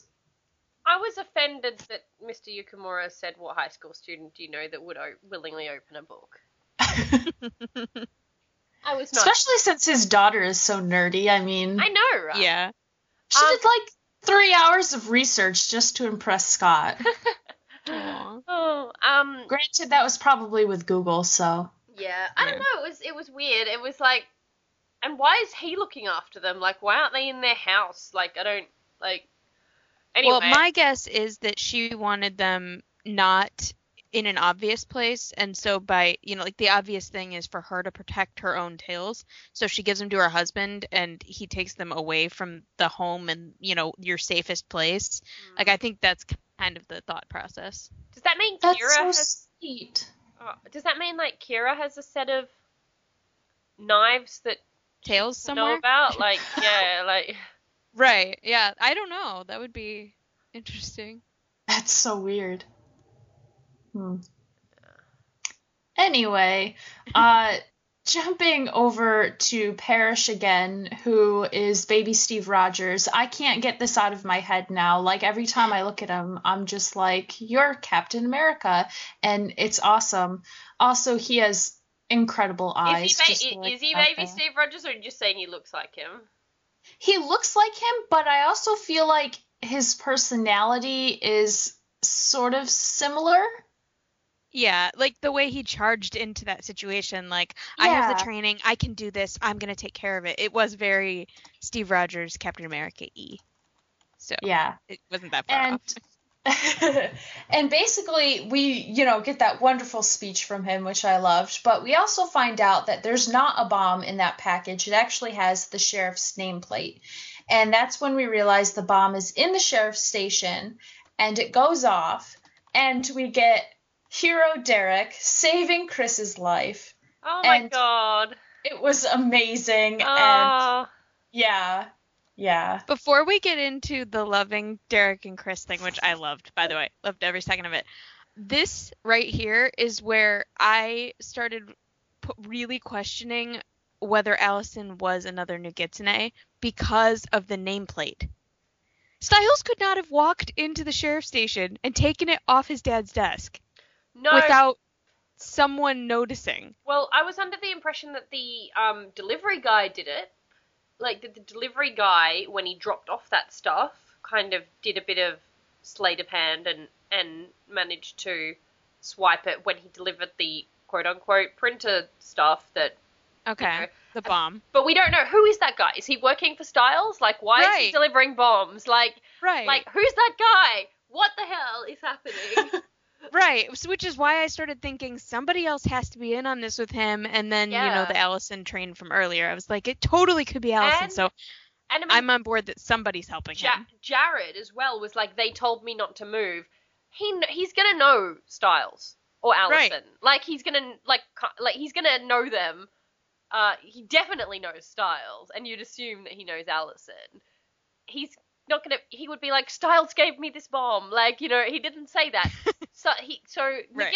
Has minions. Who the hell are they? Like Right. maybe he can possess maybe he can jump into people at will and like quickly possess them and get them to do his bidding for a, a you know a hot second and it's not like a dedicated minion and it's just the Nogitsune traveling around in people but yeah I don't know man I, I was under the impression that yeah delivery man swiped the thing at the time that he put the boxes down but I have no no genuine Right. idea Yeah. It just it just something about that for me was just like somebody else is doing this. Like somebody else is involved and I want to know who. But yeah, no, Derek and Chris uh loved it. Oh my god. And he was all like, Don't think if anything happens, I'll risk anything to save you. And it's like, and then he does. And then he does. Yeah. Oh. oh, it was, and, and it was all, it was like so automatic as well. It was like, it wasn't like, oh, what do I do? Like he just jumped on him, Saved. like automatically. Because he's, And I loved Chris's reaction afterward. Like the kind of grabbing him like, Are you okay? Like what what can I do? And Derek's just like, I, I'm okay. Like I'm I'll be okay. Like just Yeah. it was just so it was like, oh, are you my new son? Like it was like so, it was so like, oh. And I, Yeah. I- as I said, I couldn't stop thinking of, of Donya and her uh, have a couple of beers, see where it goes, and I'm just like, I just need, I just need um this Chris and, and Derek thing. Like, I mean, to start off with, you know, it's you know interesting that you know Derek was that invested in in protecting Stiles uh, when he was you know going all like oh when he was the one sort of challenging Chris about whether he was planning to to kill Stiles, and then back in the day, Derek was all about killing people just in case they were some sort of supernatural thing. Uh, I don't know. It's it was just interesting, and and this this dynamic. I mean, there was no real resolution there. I mean, from the trailers, it looks like they're now in jail. Like they got that they weren't like, oh yeah, you get to go now. They're they're still in jail, so should be fun.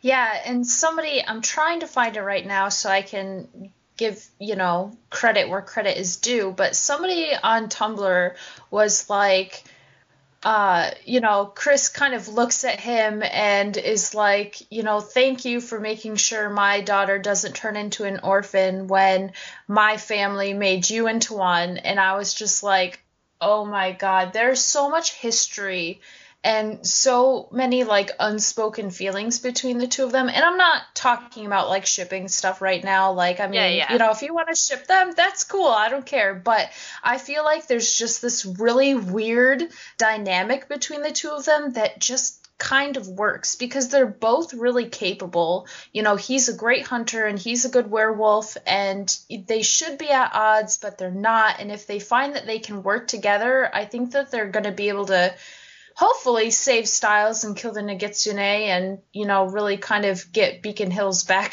to where it should be. Yeah, it needs like a mentor buddy cop movie kind of. Yeah. Like, yeah, Yeah. let's make it happen. It was it was great. And I was like, it's good that he's dealing with Zen Derek, not like super mad Derek. Like, Yeah. Yeah, Yeah. like it's it's weird to see Derek have the upper hand or be on the high horse kind of thing. Do you remember when they met and he smashed Derek's window? Like, yes, with the baseball bat. like at the service station. Good times. Yeah. I like how. Not to mention, it's nice that Derek has friends. Like, if Oh, Derek has a friend, my friend, God, like, what if aw, they become best friends? I have a friend. Because he doesn't have any of those, really. So He it's be, Yeah. just be He certainly doesn't have any his own age. They're all teenagers. Right. So, and it would be interesting for him to have like an older friend who's not Peter, like to like. yeah. Yeah. Because Peter does not make a good friend. Let's just put that No. out there. Not at all. Yeah. He is not my. Something from this scene that really caught my attention and actually kind of bothered me when you couple it with what he said earlier is when Derek basically says, Oh, I didn't think Stiles was smart enough to frame us for murder. And, you know, before he says, like, who would want to possess Stiles because he's like this weak little human guy? And that part I kind of let slide by because, you know, he's surrounded by werewolves. It's true. But this is something that's actually been bothering me for a while, for like a season or two, because sometimes I feel like Stiles is portrayed, at least in the beginning, that he was portrayed as extremely smart. Not Lydia level smart, but he's a smart kid. He just has problems concentrating. However, you know, sometimes like there was that one scene where his, you know, he didn't know what the word pendant meant, and like his dad's like, you know, it's a necklace. And then he's looking at uh, the symbols on the chalkboard and he doesn't know that uh, K stands for potassium, or maybe he just didn't know like where the K came from. I'm not really sure. But I feel like sometimes they dumb him down, and this was kind of another instance of that, and I don't know why. And I don't know, you know, how smart is Stiles supposed to be? I I have sort of said this right from the beginning in terms of uh, the way that I thought that he, you know, people not taking him seriously, or you know, like people, you know, his dad's like workers at the station and, and all of that kind of thing. Um, I feel like he, to the general public, is seen as not dumb, but like one of those hyperactive, going nowhere kind of people, if you know what I mean. I I feel like that he is not, you know, known as someone who's in the running for valedictorian. You know, like I feel like he is, you know, he, he yeah, that his capabilities are not not that well known, and that he is just the sort of sidekick who happens to know about this stuff, so he pitches in where he can. I don't think Derek has really been exposed to uh, anything that Stiles is, is genuinely capable of. And I, I just remember very clearly, like back in like I think early season one, like uh, Stiles kind of automatically trying to grab the police radio in, in the car and his dad sort of slapping his hand away, like really practice kind of movement. Like I feel like that he is just has just grown up being this person who's actually you know easily bored and so that's the impression that he's bright you know but never really quote unquote like applied himself and is just sort of yeah that's kind of, how that's kind of how I've always seen Stiles. Is like he's a very bright kid, but because of his smart mouth and because of the way he it gets defensive about things like that people don't have never really assumed that he's smart. So when it comes to like when he's interested in something, like when when Scott changed, he got really really into it and wanted to know everything. So he got online, did the research and taught himself everything he could possibly find. yeah So I feel like Stiles is a very bright kid, but just as far as book smarts go, isn't necessarily at Lydia levels because he also has this like hyperactivity that he has to Yeah. keep moving and I, I has think to be doing something. I think he's probably like easily bored, and that, that he knows he's been uh, taking in all this stuff about the supernatural because, hey, he's found something that's not boring to him. But like maybe school stuff, he's just like, I don't care, I don't care, I don't care. Like so, he's not like automatically, you know, smart about everything and or putting that much time into anything or that reflective about anything because you know, he is easily distracted, easily bored, and just did not care. Whereas this stuff, he's like, oh my god, I'm fascinated, and has gone sort of the opposite direction of like hyper focused in in this this department. But as I said, I don't really think Derek has ever like seen that in any way, like been exposed to it. Yeah. But I, I, I mean, that does make sense to me that Derek at least wouldn't necessarily know what level he's at, but I guess sometimes to me it's it's like we get moments of him that are meant for like the audience where we're kind of reminded of how sometimes he might not know certain things and i guess maybe it's just me always assuming that he was really intelligent like you know close to lydia's level if not the same. Like I, I think she is smarter uh, because she knows like archaic Latin and stuff like that. But uh, I always assumed that he was a very intelligent person, and I guess when we get these moments of people either doubting him or we see him not know something that I feel like he should know, it, it kind of just seems weird to me. But I think you're right that maybe it has more to do with, you know, what interests him and, and where he decides to put his focus. I yeah, I mean, I genuinely don't have an answer for it because I'm the same in terms of I I assume that he is this brilliant kind of person, but you know the way that you see the rest of the world react to him, whether it's his father or the teachers that have known him or the other um other cops that have known him, it's definitely this impression of sort of good for nothing kid. Like and uh it is weird to sort of get a reality check of like what he's like in the world and what he's like sort of from the view that we see him in the context of the pack or whatever.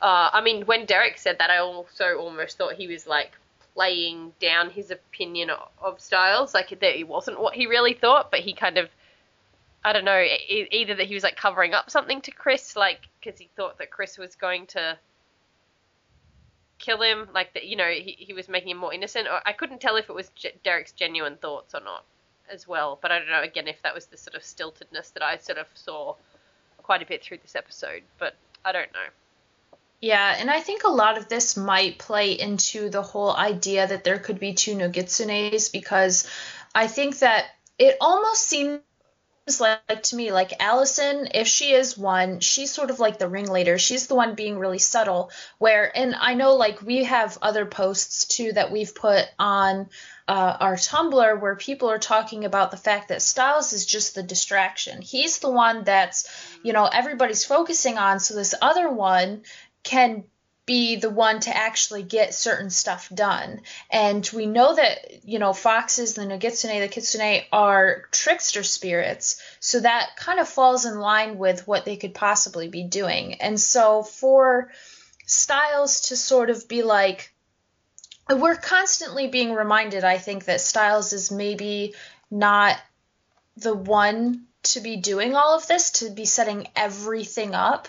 When they kept talking through the episode, by the way, about like, oh, don't trust the fox, foxes trick people, all I can think about is how my fox is like literally the laziest, fattest, dumbest thing and sits there and doesn't move all day and that the trixiest thing that she's ever done is like change direction while going around in a circle around the kitchen table when I'm trying to chase her out of the kitchen. She's like, "No, I'm going to go the other way," and that's the worst.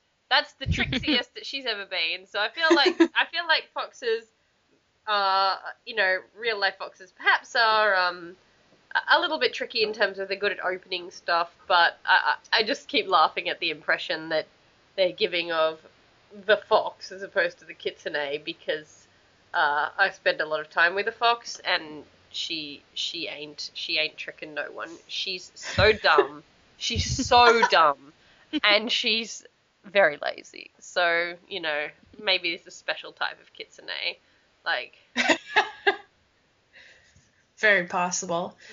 Uh, in the next scene, Scott you know, they end up in the aftermath of the bomb. He tries to heal an officer, but the officer dies, which had to have been horrible to go through. But Kira comes and warns them because Stiles is there too that the Oni are coming, and they go to the vet clinic to keep Stiles safe and the Oni do show up, and we get once again Kira, you know, being awesome, and she totally kicks butt here. And I just love the way that Scott keeps looking at her, like he's in total awe of her, and it's amazing. I I like the two of them together so they much. They had that. They had that earlier in the episode as well. I think when she was holding mm-hmm. the electricity, they were very yeah. much mm-hmm. like, oh, like he was like, oh my god, this girl, this girl's so cool. Uh, but um, I don't know. It was all I kept thinking about was like, is this meant to be like the scene that is like, I mean, this or the scene following it? I'm like, this is Tyler Posey's favorite scene ever. Like, really? Like, really?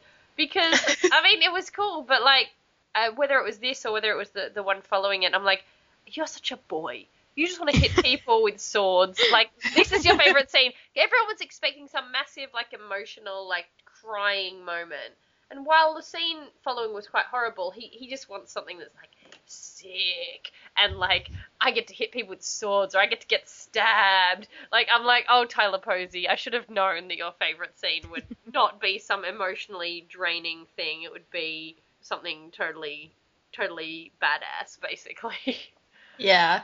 I think that the scene that he was referencing, because he specifically said it, it was a st- scene between him and Stiles. Yeah. That it was the scene afterwards when Stiles basically knocks out Kira and then takes the sword and twists it inside of Scott.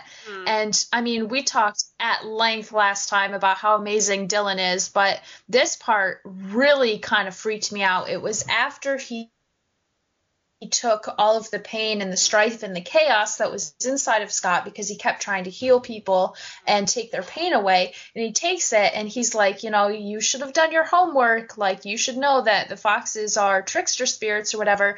And I, it didn't, it didn't look like Dylan to me. Like he No, I was know. totally transformed there, and Yeah. it was actually terrifying. Yeah. The mean- the little like toying with Scott that he did, Ugh. like the tapping his fingers on it or pulling it. The- pulling the- it out just a little bit, like Yeah. oh when he walked up and he that like the finger tapping and was like, yeah, like that that little bit was like, oh, really attractive, but sorry, but yeah, really just like, oh my god, that was like that's like so subtle and so intense. And yes, I, I did think that he was talking about this scene, not like the whacking people in the rain. Like I did think he was talking about Okay. this scene.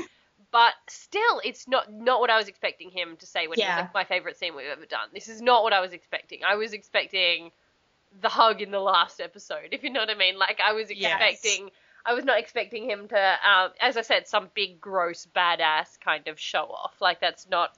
I thought it was going to be some like you know Motel California stuff, not some like like creepy stuff. But I don't know. And as I said, it's just so Tyler Posey to pick something that's like, oh, it's creepy and gross, yeah, like kind of thing.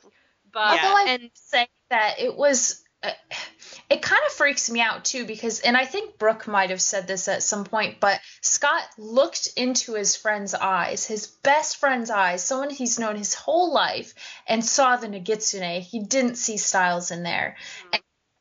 and that I think is is a really important moment and I think Scott kind of realizes now the gravity of the situation and it does kind of freak me out and i just I, I kept feeling really bad for scott this entire episode because he was trying to help so much trying to help heal people and take away their pain and, and trying to save stiles and in the end i feel like nothing he did was really it, nothing worked. And in the end he was playing right into the Nogitsune's hands and i just i felt terrible for him yeah, it's like the the person that he's always counted on to be a step ahead. Like he's always counted on Stiles to help and to, you know, give him the clue that will, you know, jog his memory and help him to, you know, save the day or whatever. It, he's always kind of depended on Stiles and now after this episode like he can't.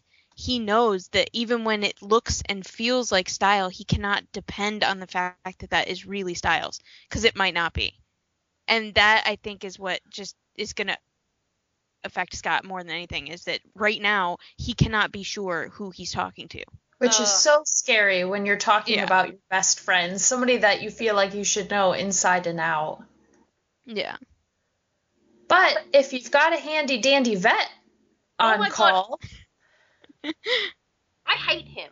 I hate him. I don't know why, Karen. I've never hated him this much. In uh, this episode, I just feel like he just. I feel like he will try and kill Stiles, like, and not tell Scott, if you know what I mean. Like, I feel like that he will let Scott think that, oh, well, we tried to kill Scott. You know, we tried to just kill the thing and not kill Stiles, and that he will easily just be like, yeah, kill Stiles and make Scott think that he was trying not to. If like.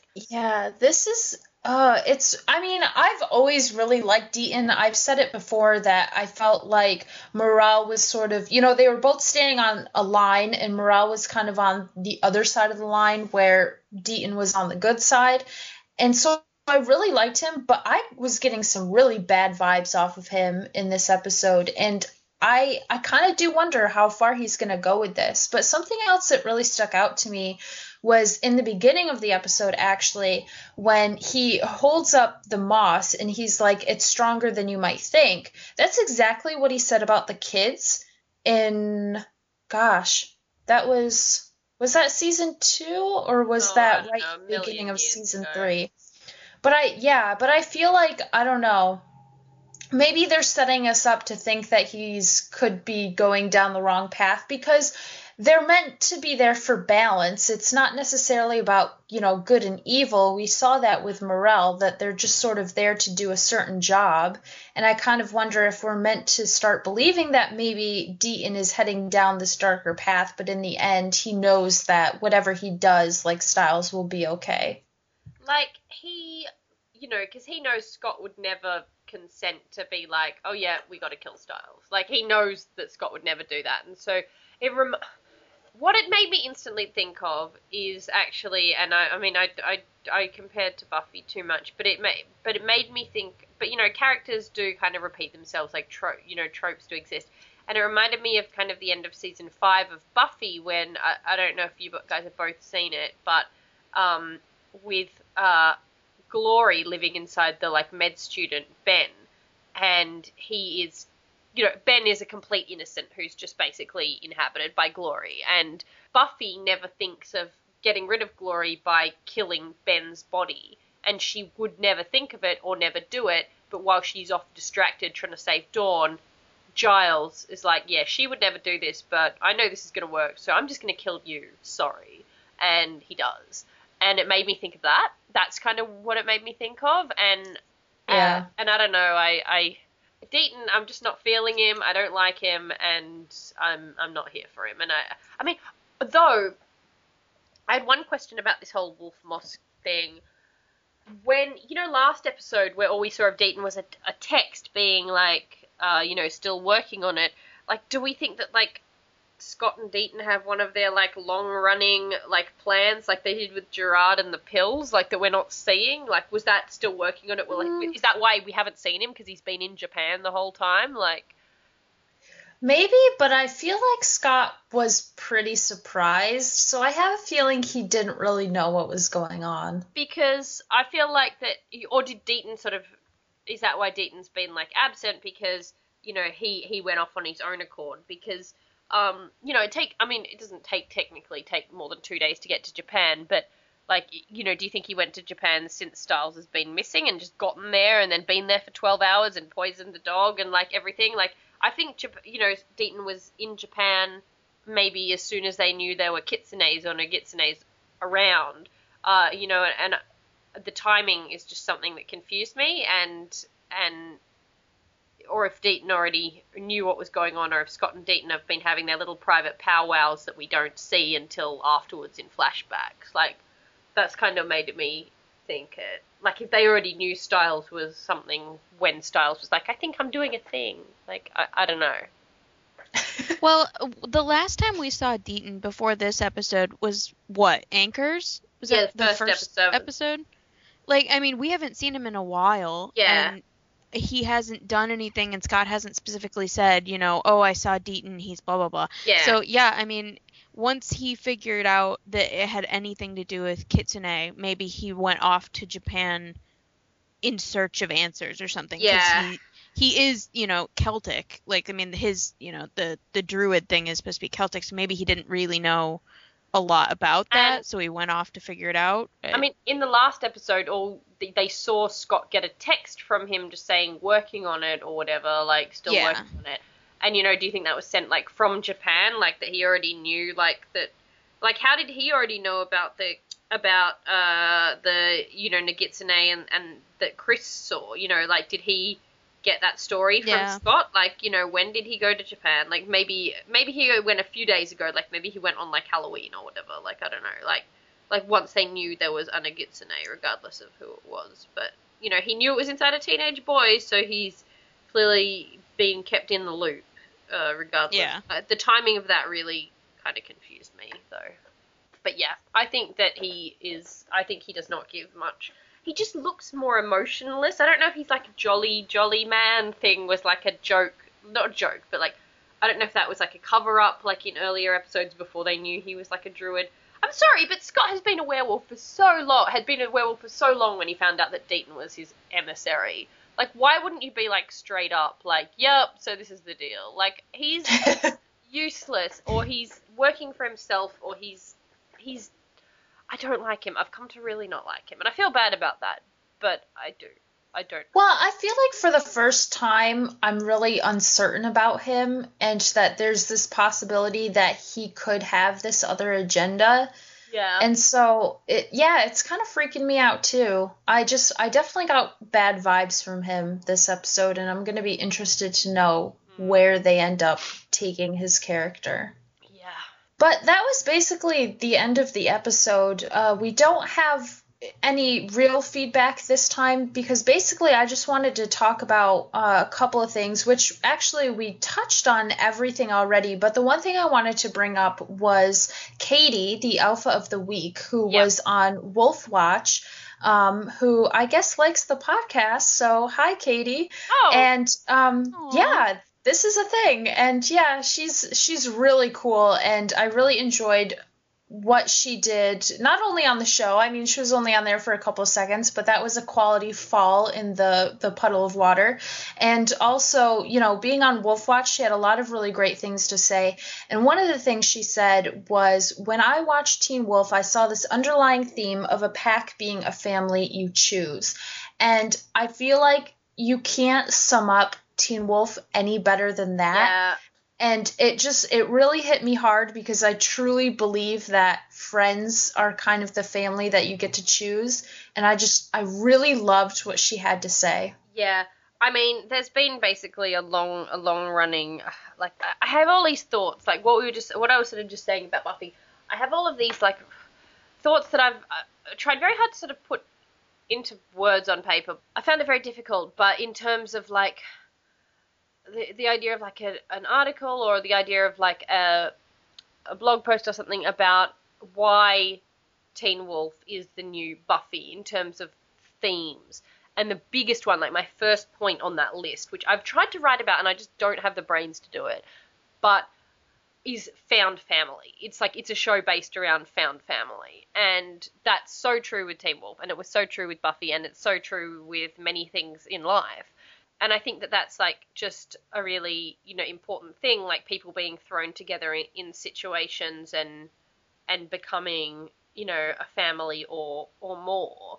And you know, it's why I picked that line with Melissa at the start of this episode as well, because I do think it's a, a massive theme and one that is is very comparable to you know uh, shows where people love the relationships, even if it's like Glee and their stupid Glee club. Like it's it's a really like you know it, it's a really important thing and and it kind of challenges you know the tradi- traditional ideas of family which you know are important to some people but you know other people think that they're not necessarily that important in the world anymore like just because you grow up with someone or just because someone gave birth to you doesn't necessarily mean you're going to get along with them or like you know whatever and it's yeah it is very important basically And what a beautiful like message to impart every day in her classroom to her kids. Like they're a Yeah. pack. Like they talk about being a pack and how she like uses it for the vocab lessons and you know, it's something they're interested in that they all clearly enjoy and she's more than happy to like watch it and, you know, love the show and run with it. Like that's just it's so it's so great. Like it's there, there's just nothing better than a teacher who's willing to go to those lengths and to you know see these themes and work them into lessons that are about things we need to know you know history and math and english and be able to also give things like you know you're you know you can find a family not just the one you're born into that you know love you unconditionally more often than not you also can go out and find people that you want to bring into your own family like that's a really great message Yeah, and let's be real. If my middle school or high school teachers had used Teen Wolf for math lessons, I would be Oh my a lot better at it. so much better. me too Uh, do you have a non sequitur for us this time, Natalie? Yeah, so basically, non sequitur time. I didn't actually think one up before the episode. I thought one up during the episode, uh, and it's actually slightly relating to uh, what you were saying about Mr. Captain America Parrish, uh, which is basically I was going to just ask Marvel or DC and your favorite character from whichever Oh. of your chosen ones. That's mean. That's so hard. Is it? It is. Oh, yes. really Do you want me to go first? Okay, blank, Yes. blank pause for like Okay, half an I'll- hour while everyone thinks about it. All right. Right now, and I mean right now because Like today, this could change. It, right, like this could change in a week. This could change in a month. This could change whenever. Um, I have always been, and I was a huge Smallville fan when it was on. Mm, Um, so I've always kind of been more of a DC girl. mm. Um, and I've always loved the Superman story, and Lois Lane is one of my heroes, and yeah. Um, so I'm gonna go DC, but not Superman because I am obsessed with the Green Arrow right now. Um, I love the CW show. I loved uh, Justin Hartley's interpretation of it on Smallville, and I've gotten very much into the Oliver Queen story. So I'm gonna have to say Oliver Queen is my favorite as Green Arrow, and it's more or less because he's kind of like Batman in that he like he's not a, a born hero. He's not an He's a alien from created. outer space. Yeah. Yeah, like he's created his own his own need to be a hero, and I really really like that. Uh, okay. Um, I'm gonna go with Marvel, and this is not just because of all of the reboots and stuff. not reboots. universe. Yeah, yeah, the not just because of that. Is, uh, yeah. Yeah, it's a huge thing.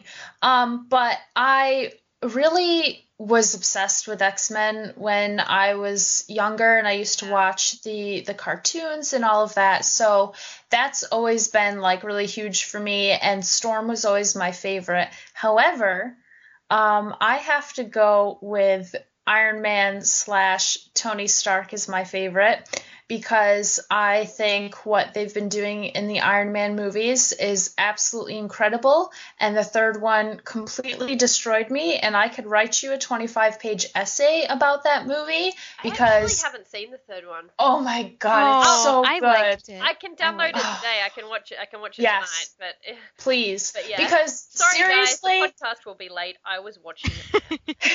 Um, but Karen approves, so it's okay. But no, seriously, that movie, like the the places that they took Tony's character and all the things that happened to him and the reactions of like what he feels like after the big event, which was in the Avengers movie, I think is just like ah, it's so good.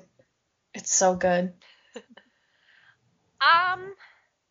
Okay, so I kind of am a bit mixed up on this because basically my favorite comic character, my favorite comic book characters are um from Neil Gaiman's Sandman, which is like Vertigo, which is an imprint of DC. Uh, but it's not the traditional style DC characters in terms of like the superheroes, though some of them like uh, the Justice League does kind of come into it a, a little bit.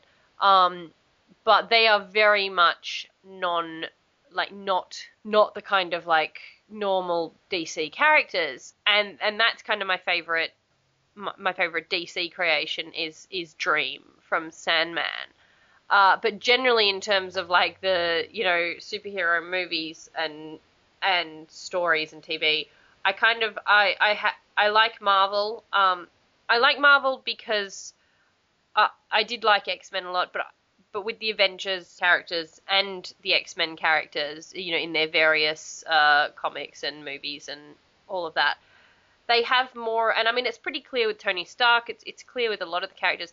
I feel like they have more more of their lead characters are a kind of flawed person, um, or a or a kind of slightly slightly negative person, whereas um, DC has has been a bit more black and white, or but but Batman is very complex, and I haven't seen much of of the new Green Arrow stuff, so I think that those kind of ideas are are melding in terms of you know the DC being black and white superheroes, um, you know, and and Marvel being like sort of complex anti-heroes. I think that that's that's blending a lot now. In the in terms of the Marvel Cinematic Universe, the new stuff, I love Loki and I love. Uh, Yeah. I'm, I'm, I'm, suck, I'm a sucker Who doesn't? like. I, well, I'm a sucker for like redemption stories, and I just I, I think I've talked about it on this podcast again. I think that anyone that sees like Loki in the cinematic universe and thinks that that's like a cut and dried villain and that there's not like a massive redemption arc going on there is like doesn't understand storytelling. Like I think I've actually discussed this before, but but yeah, I, I love Thor himself as well, and but I think I grew up liking Spider Man like a lot, like the best, like when I was younger. Um, I think that he's the most traditional. Um, he's the one superhero that I kind of used to think like when I was really young, like I used to think was DC when he's actually Marvel, like that he's like the more of the traditional, you know, costume, superhero, power, you know, Superman, Spider Man, Batman kind of thing. But I like, you know, that he's a teenager and I like that he's like sassy and and yeah, Spider Man's definitely the one I sort of grew up attached to, I guess. But X Men was also a big a big thing for me. I'm I'm just talking uh, I'm just rambling now. I didn't have a very good answer for this either. I just thought about it because you said Captain America. Um, basically, I don't know. So e- everyone's telling me that I need to, to need to watch Arrow though. So I it's love actually Arrow. really good. Yeah, I've I seen am- the first season. It's good. I, and it has gotten really, really amazing in second season, and they are giving Colton Haynes a lot to work with, and it's it's really, really great. Like I I was so upset with him leaving Teen Wolf because I really, really loved him and loved Jackson. was, yeah, I love know, Jackson. I was so anxious to see where that was going and what they were going to do with him. And, you know, he left and I was really upset about it. And then I finally got started on Arrow like probably three, four weeks ago now. Hmm. And just seeing where they've taken that character and where he's going to be going, what's what's on the forefront for him, like it's really great stuff. And I can see why he just was like, I can't turn this down. Like I have Oh. to. Oh, so wow. it's it's a really great show. They're doing a really great job. Yeah, I'm still bitter though.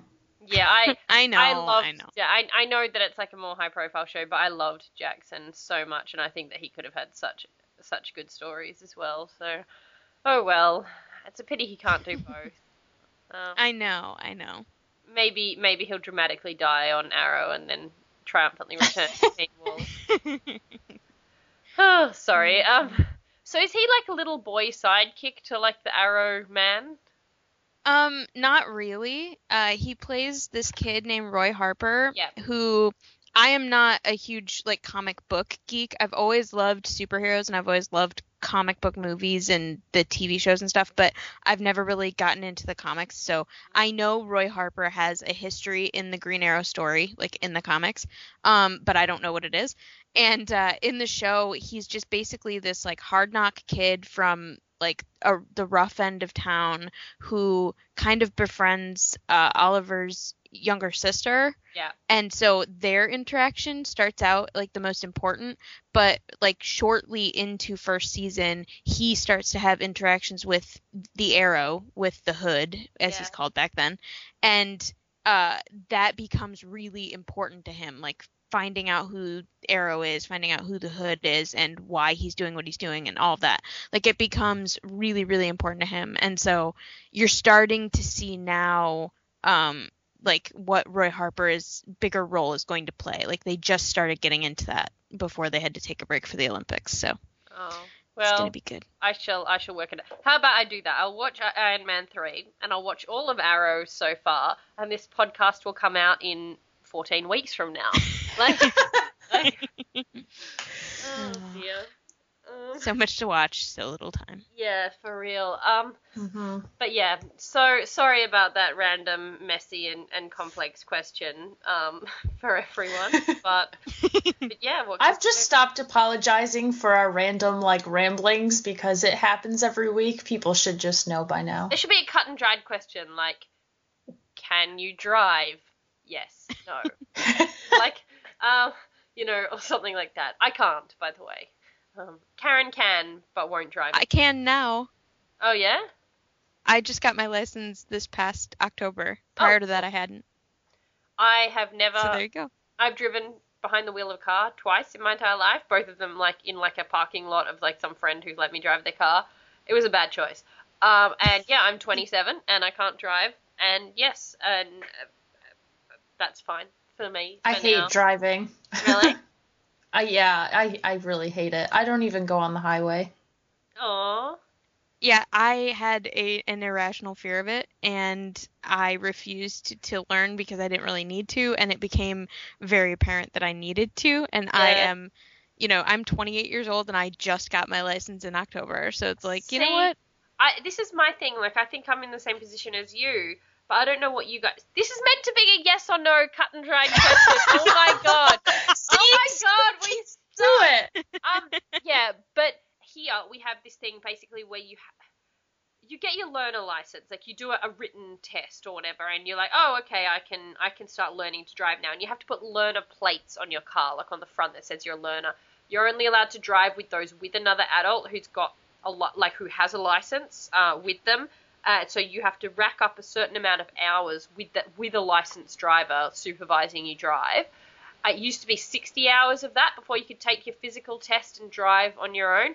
It's now 120 hours of that. Um, it to to take. Uh, so you have to have 120 hours recorded with some licensed driver supervising you um, with learner plates before you can take your physical test to drive alone here. And I don't know if you guys have anything like that here in America. And and, and for that, it's like if your parent isn't willing to drive you around, you have to pay for 120 hours of lessons. So like, It's pretty much the same process. We don't have the the number of hours uh, is only applicable if you're less than 18, I believe. Mm. Like if you're under 18 when you're going for your license, you have to have 50 hours with an instructor.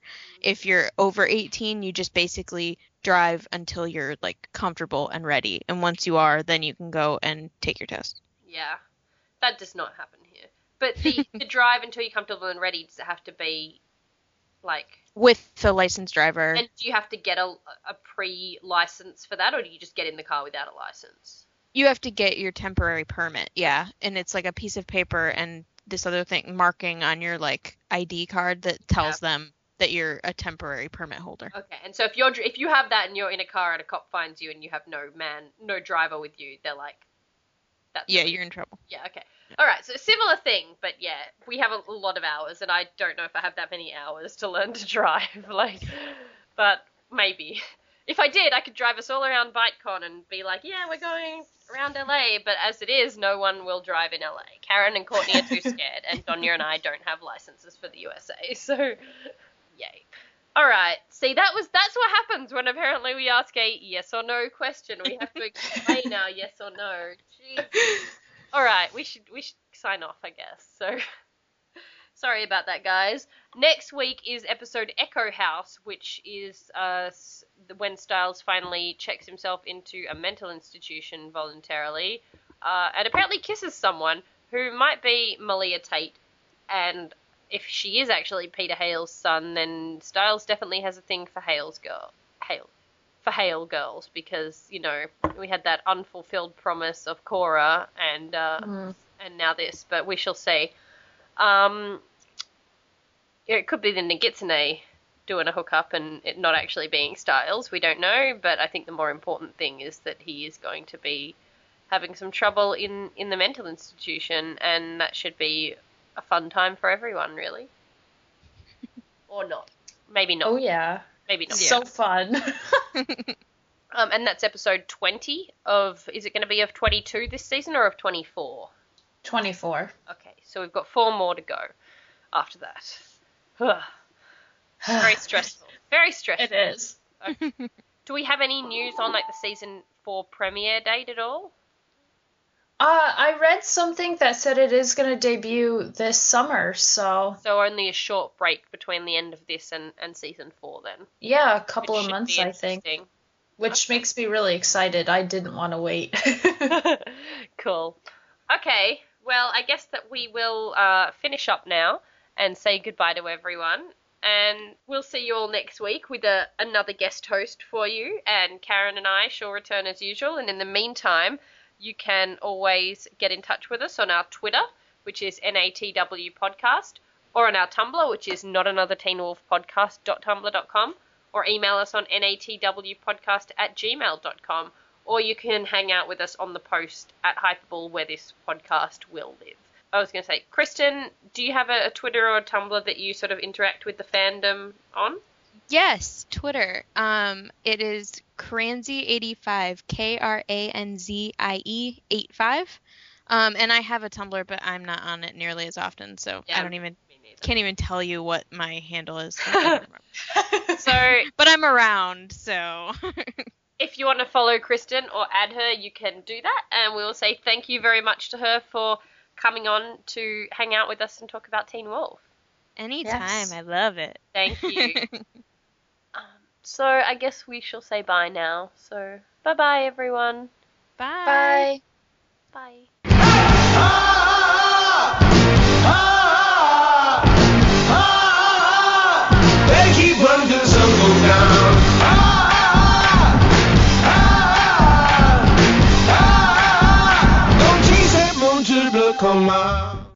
Will see you all next week with a new surprise celebrity guest host for you.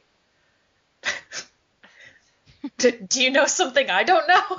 No, I'm just calling. I'm just calling all our guest celebrities. What? okay. All right. Then Oh, God. totally. I sound like I'm totally implying something and I'm not. Um, maybe I'll, maybe I'll have to edit this out. Uh, It's like keep expectations low, everyone. yeah. I don't even know who's gonna guess next week yet. I have to decide. Okay. All right. Let's redo that. So,